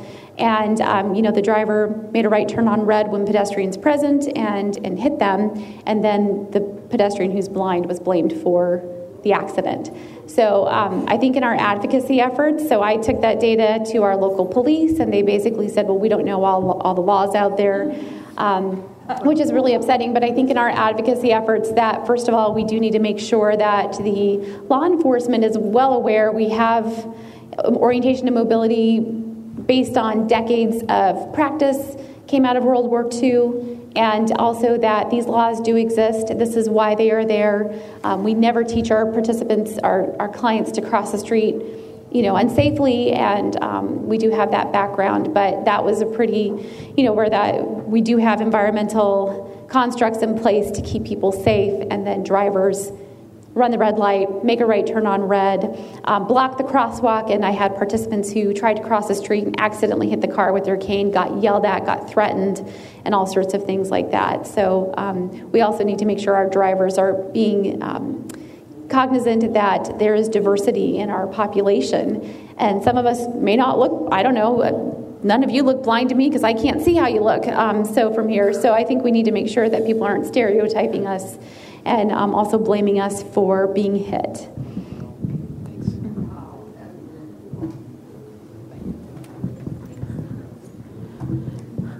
Thank you so much, Kim, for speaking up. I'm really glad that you're, here and that you did that.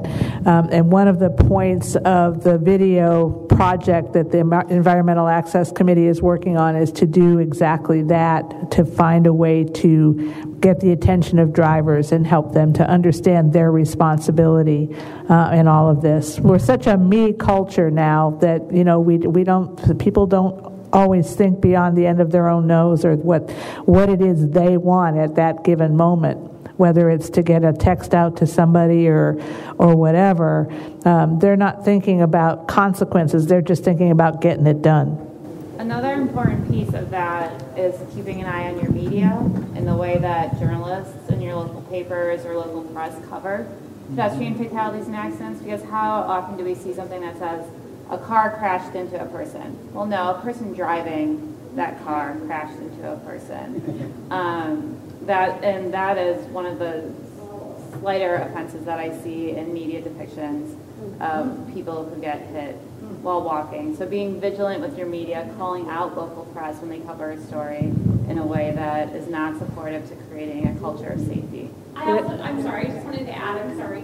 Um, one thing that I do when I do my research, I wear a police body camera. It's strapped to my chest. And so, because we have people who are blind who are being accused of all sorts of bad travel habits, which is completely false, when you have that data on you and you can download that, that is helpful. And to tell you the truth, I wear it a lot even when I'm not taking data because I feel it's there and I can capture that, you know, information.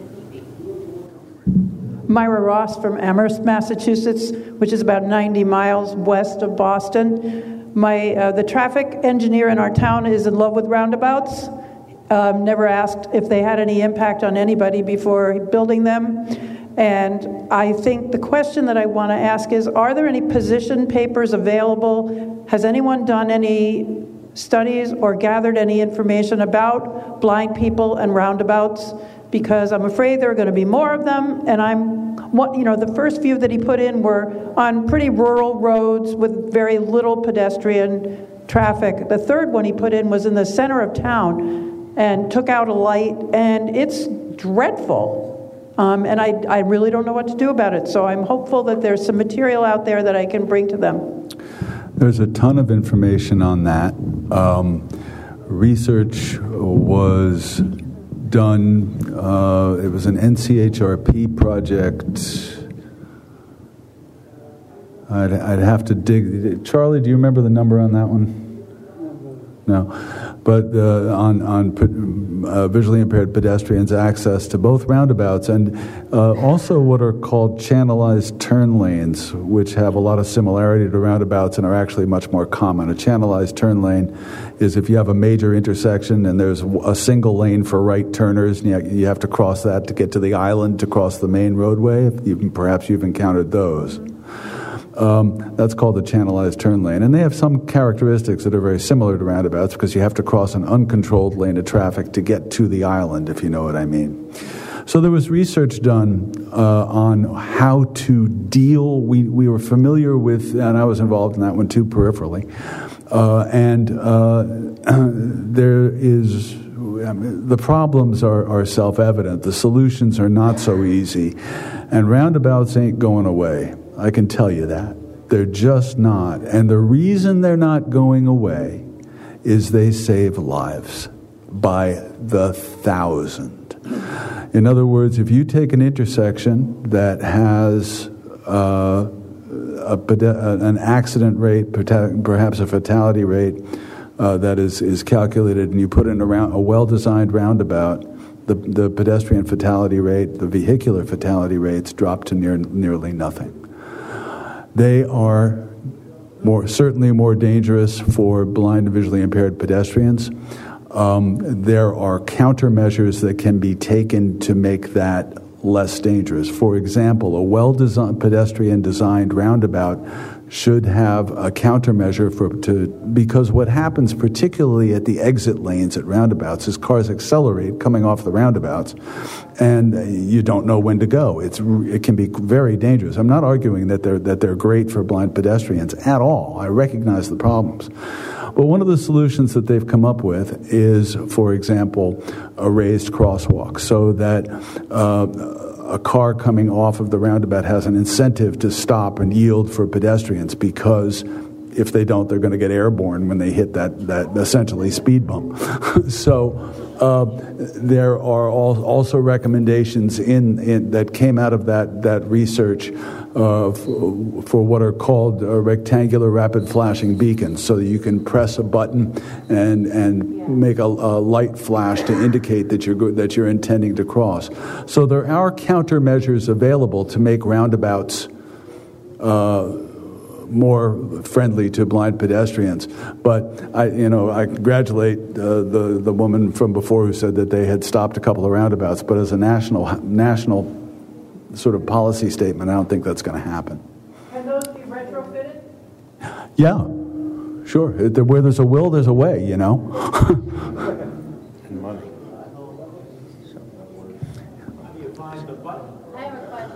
It needs to be a, that's a good question, and I think there needs to be a, a locator tone on that in the same way that there is on APSs. Okay, okay, you. Uh, my name is Paul Kelly from Rockville, Maryland, and I have a question about the pedestrian walk, don't walk signals. Um, in the Washington area, you may probably all know that, you know, there are three states. So I'm not too familiar with Virginia, but like in D.C., um, you have the signal of um, dull white over um, red um, as the uh, walk signal for pedestrians. And I don't know what is in the red part of the of the uh, signal because I'm, I have low vision. But in Maryland, um, it, it, the light turns uh, white uh, when you can walk. Now, it happens to be a dull white. They've been converting uh, a silver type of uh, white into a very dull light that um, merges with the glare in the environment. So, unless you have pretty acute vision, you can't always see it. My question is uh, whether there's any kind of movement uh, to have a uniform standard for traffic signals, you know, nationwide, and to also choose light colors that people can actually see. Like, for example, like when, for drivers, they have red and, and green, which are pretty visible, I think, to people. I, will try and tackle that, Becky just said. Let, let me, I'm going to say something here that is, is really, really obvious, but Washington is weird. um, to that one. It really is, just in terms of how they apply traffic signals and so on in D.C. They're quite unique in some ways. Um, in terms of national standards, I, I, don't see the white going away, and the red is is that we, we we seem to have more trouble actually, just based. And I'm I'm not an expert in this, but I I I, I know one. um, the uh, more trouble with the glare from the red, uh, bothering people quite a bit. Um, I, I, I, don't know of any movement to change the white and red. What you're seeing now is you're seeing the countdowns coming up next to the, the, the, the flashing don't walk red hand type thing, and that's causing problems for some people at night. There's a lot of glare.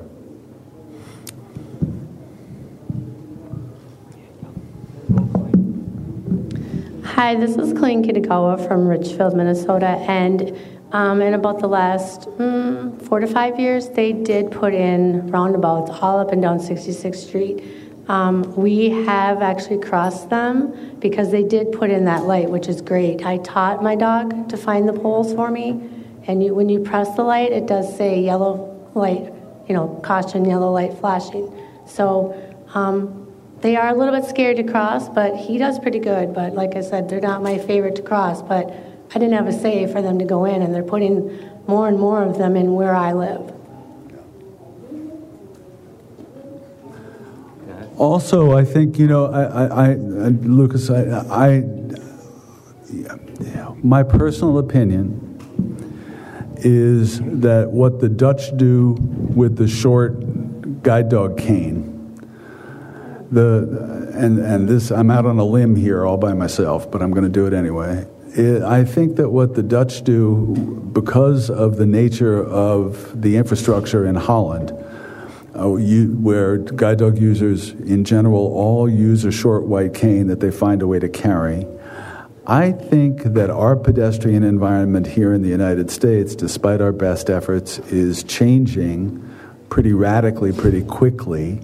And I don't think it's crazy to think that over the next decade, some type of short white guide dog user cane might be employed here too, because you know we all know that guide dog users in particular are uh, rare as hen's teeth. You know, so drivers don't expect to see them; they're more familiar with the white cane. So I, I anticipate that in the guide dog world anyway. Um, my question involves good old texting. I work at a university and I have literally been ran into, my guide dog and I, several times by people who are just moseying along texting and just either turn and run into us or run into us, crash into us from behind. Or are there statistics on the fatalities and um, how do they handle that in, in Europe? Are there stiffer fines? What is shown to be effective, if anything?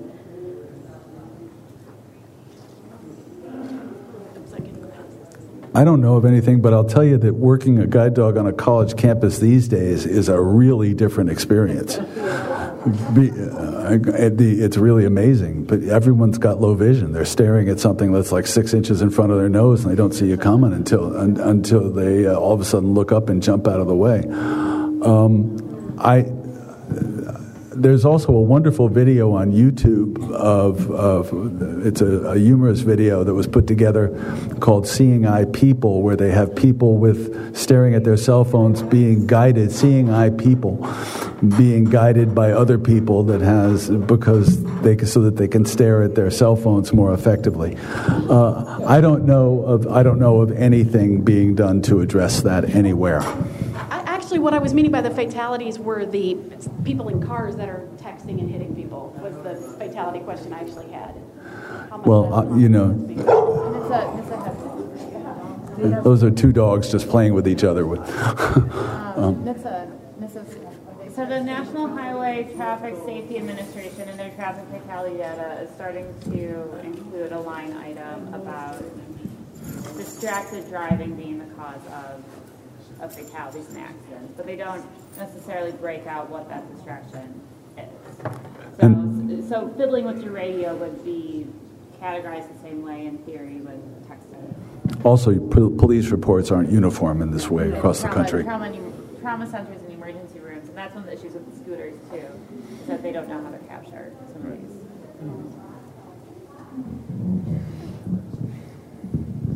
distracted driving. The term is too soft. These people are, their, their eyes are down, they're looking at their cell phone. Sometimes they have a donut at their side and a cup of coffee. They're thinking, they're listening to other things beside that, like the radio, and there are children in the back. And the penalties are not high enough for this stupidity. And You're preaching. to There's the no choir. stopping it. It's very frightening. Not only that, they put makeup on and all kinds of stuff. There was in- interestingly, there's an ad on TV right now in the last few days that's come out for Subaru, where it shows a young girl driving a brand new Subaru, and she's going to, uh, she's looking at her phone, and a, a warning light comes on the dashboard that says "Eyes are off the road," and she looks up just in time to not run into another car. So they're trying. The, the auto manufacturers are trying to address this a little bit now. It, it's very interesting. But they still stuff. have the ads with the cars going 80 miles an hour on, on streets. That too, yeah. mountains. So, I mean. It's a balance. It's a balance, but I'll take what I can get. Yeah. This is Steve Robertson from Minnesota. Someone asked a question earlier about how do you locate your Lyft or Uber ride at the curb when there are a million other cars and other people there, etc. And the solution I've found is that both apps, I think, now offer a place to put a note into the driver before you even submit the request. And I always write in there, blind person with white cane, and to watch for me. And that seems to help the drivers. The other problem I've had with drivers of all forms of transportation, like taxis, Uber, Lyft, and such, is that they pull up across the street and stop and expect me to cross through the traffic, you know. And so for us, those are that's like trying to go to a bus in the middle of the street. So those are issues, and I think they're relevant to what we're talking about today because they involve, you know, uh, not only us but any any disabled person trying to get public trying to get transportation from point A to point B. One thing to one thing to keep. Oh, Go ahead, Heidi. Uh, one thing to keep your eye on, um, I don't, I expect this will be coming out in the next couple of weeks, is that there's going to be proposed national legislation um, for rideshare companies, Uber, Lyft, whatever it might be, to have a QR code on the back of their car that needs to be scanned before a trip can be started. Um, we're against that legislation because we think that there are any number of ways that having to scan a QR code would be limiting um, in access. Um, not to mention that you have to go out into traffic to scan the QR code, which we don't want people No. doing. Um, so just keep an eye out for that because that is something that you could contact your congressmen and senators and really use your voice. That was actually there because there have been a couple of incidents over the last several months where somebody got into a car they thought was their Uber or Lyft and ended up getting kidnapped, things like that, which is pretty pretty rare. What I always do if I'm not sure is I just call my driver and say, "This is Becky, where are you? I can't see you." Right.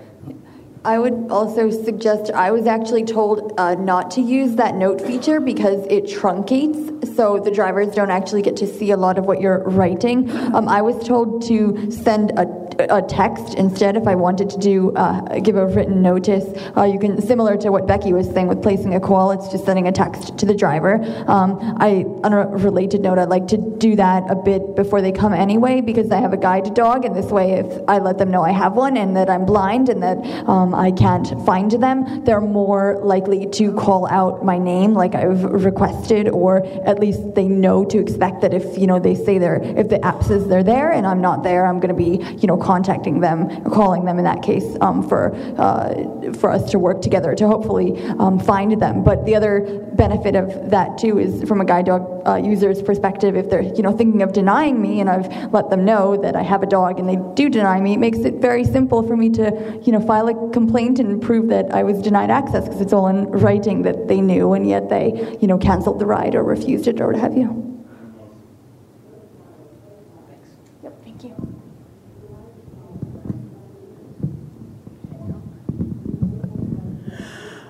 I, I find that uh, what's working more successful for me is I make a call to the driver as soon as I get the, the confirmation that a rider is on the way. I explain to them I'm blind, I have a cane, and I describe a visor or whatever it is I have. And I, I ask them to call me out by name, and I, I use Mickey because there's not that many common Mickeys around. And I find that to be very helpful because that I, wait, I know they're coming. I've had people get into my Lyft and Uber at the airport where it just stops up and they're in a hurry to get in and they take off in my Lyft or Uber. They, and I would suggest here twice I've used Uber this week, and I've the driver said that the description of somebody calling says I'm blind, I have a white cane and a blue bag. Well, there's a lot of us this week that have a white cane and a blue bag, so I might suggest that we give them a little bit more description because there was three people standing out there with a white cane and a blue bag, so uh, that helps the driver as well. Thank you.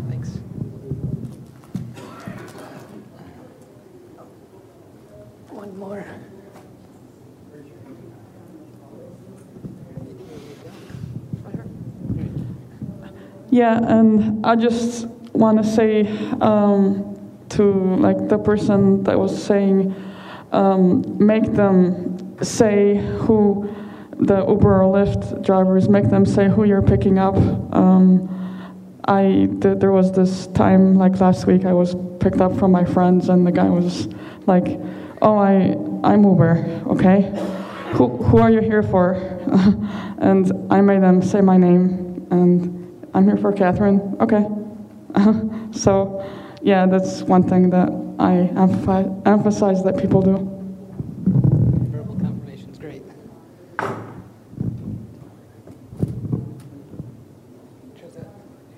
I'm sorry. Um, I wanted to comment too. Uh, we have the SkyTrain, which is an elevated subway system in Vancouver, and um, I'm just fine since I don't have a dog anymore. I um, rely, and there's nothing wrong with asking for assistance. I don't think in you know a big dangerous city, and also um, in a lot of the stations, uh, they're doing all kinds of maintenance, and there's um, all kinds of wide open spaces that you have to maneuver through, and I just get assistance from the, that's what they're there for. And I'm sure that most other cities have the same with their subway systems. They have the um, VIP number you can call. And, uh, like, for example, from my place, I call them and I say, I'm going to be at the Patterson station in 20 minutes. And they have someone there to assist me. And I get assistance downtown and other places I need to go, but I still ma- use mass transportation. Just wanted to um, throw that out to you all. Thank you.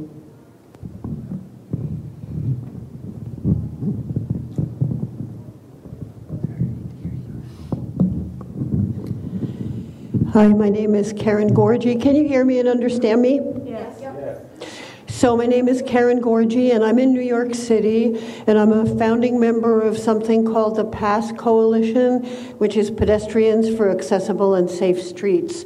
Um, then we were founded in 2010. And I, just have been listening and have kind of wanted to make a cup, just a couple of comments. Um, one, and, and uh, Mary Beth was asking um, about enforcement, and a couple other people were talking about that. And we've been trying to explore that within the city. And one of the things we we hear um, is that for um, these bicycles and these scooters and et cetera, well, at least the bikes, they're not licensed. And so that there's no way that a, a police person trying to chase a biker on foot is going to be able to stop them from, you know, running a light or going the wrong way on a one-way street or, or riding on a sidewalk. So that's a difficult thing. And we have, uh, we've talked about and tried to push for licensing in these uh, in these situations. So far, uh, DMV, I think the Department of Motor Vehicles has not um, wanted to get involved, but that's one of the one of the challenges for enforcement. Um, the other thing I wanted to say is I, I think in the situation we're dealing with in New York and I think in other places, I think you need both um, the carrot and the stick, and we, we do need the stick, and we certainly appreciate that that's happening and that ACBNY is a part of that.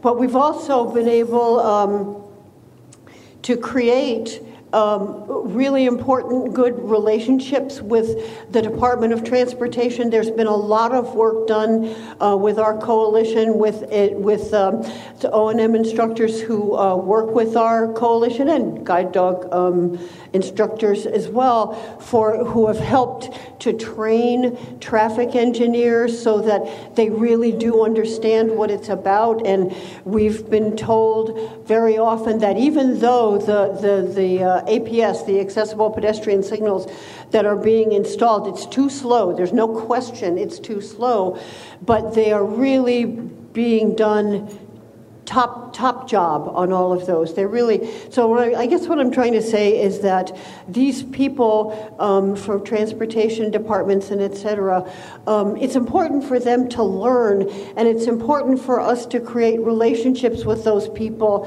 um, as well as demanding that that our voice be heard. And I also do want to just say again um, that it's already been said here, but our coalition does involve agencies for the blind, it does involve NFB, it does involve ACB, and a number of guide dog user groups.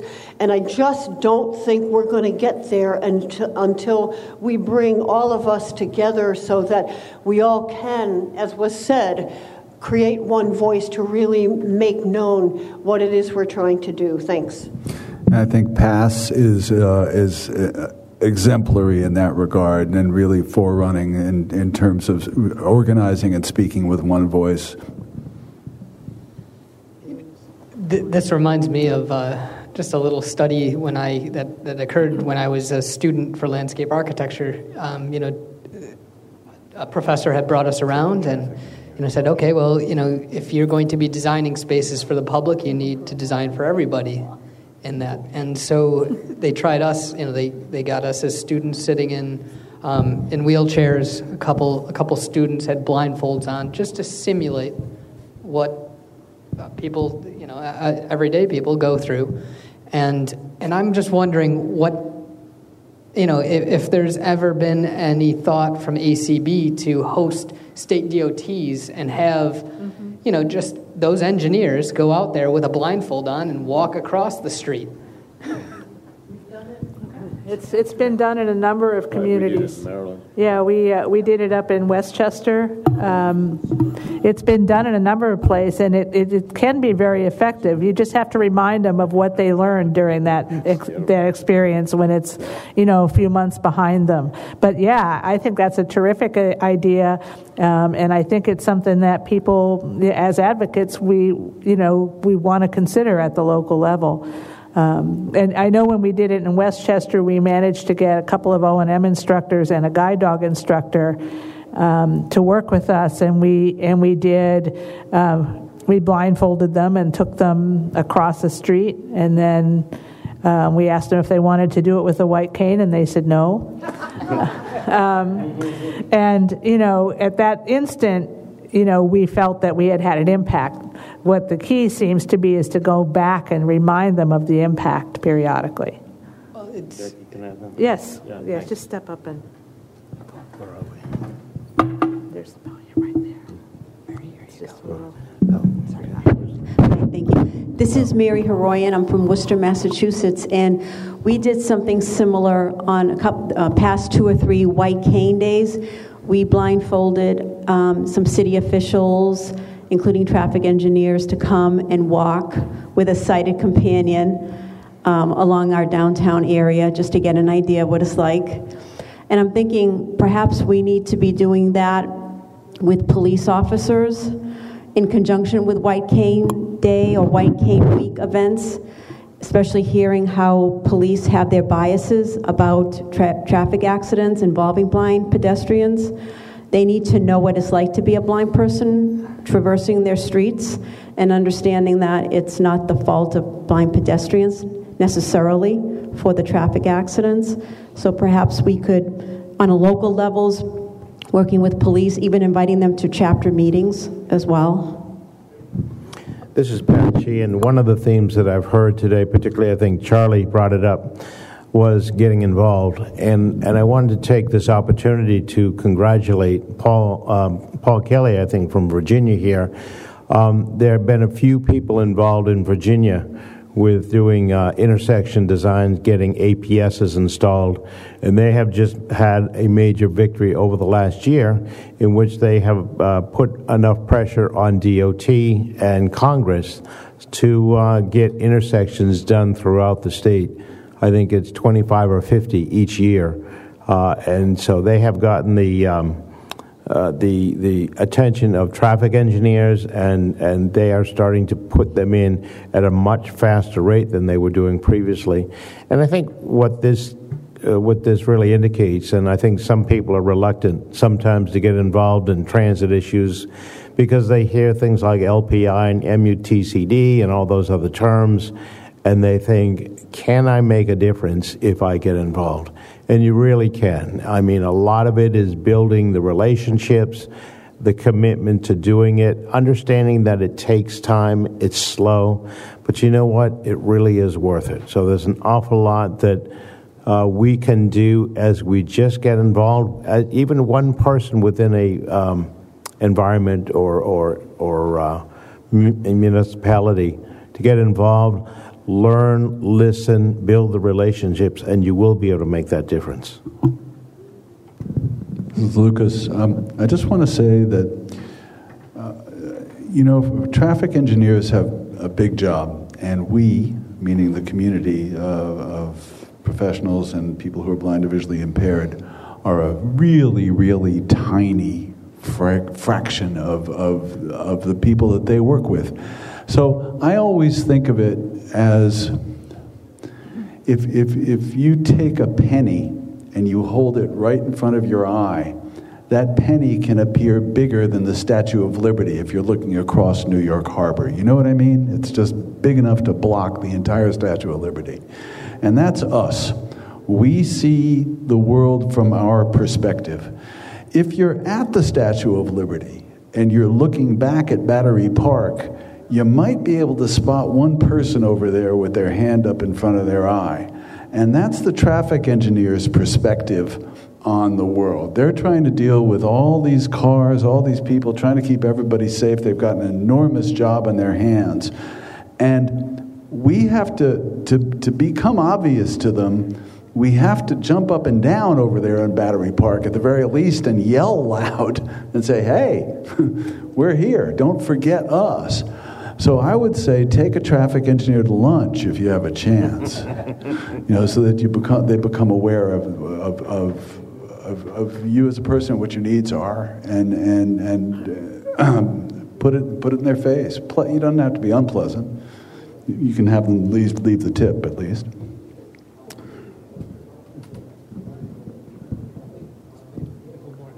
we have any more questions? Okay. More mic.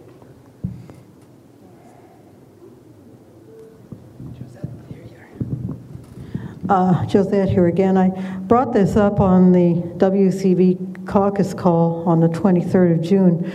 Um, I'd like to see ACB and other blindness related organizations and consumer organizations do more with getting the media involved. Uh, I'm talking about newspapers, TV, talk shows, um, you know, getting our needs met uh, by educating the public in that way too, because I see very little. Uh, there might be the odd story about someone who's done a fantastic job and they don't really focus on um, our needs and our, uh, you know, what puts us in danger out there in public and so forth. Anyway, uh, thank you. Josette, that's a, that's a really good point. Um, that, that it seems um, I work at both the state and the local level for volunteering, and it's it seems much easier to organize at the local level and target a lar- uh, you know the local. Um, you know, we, we go after our local NPR station, and so they're right there, you know, reporting about anything that we're doing. Um, you know, for the state level advocacy, it's a little bit more difficult for us um, but you know, again, at the, at the local level, it, it, it's as simple as just making that one connection with, uh, you know, with one of the, the media, the local media outlets.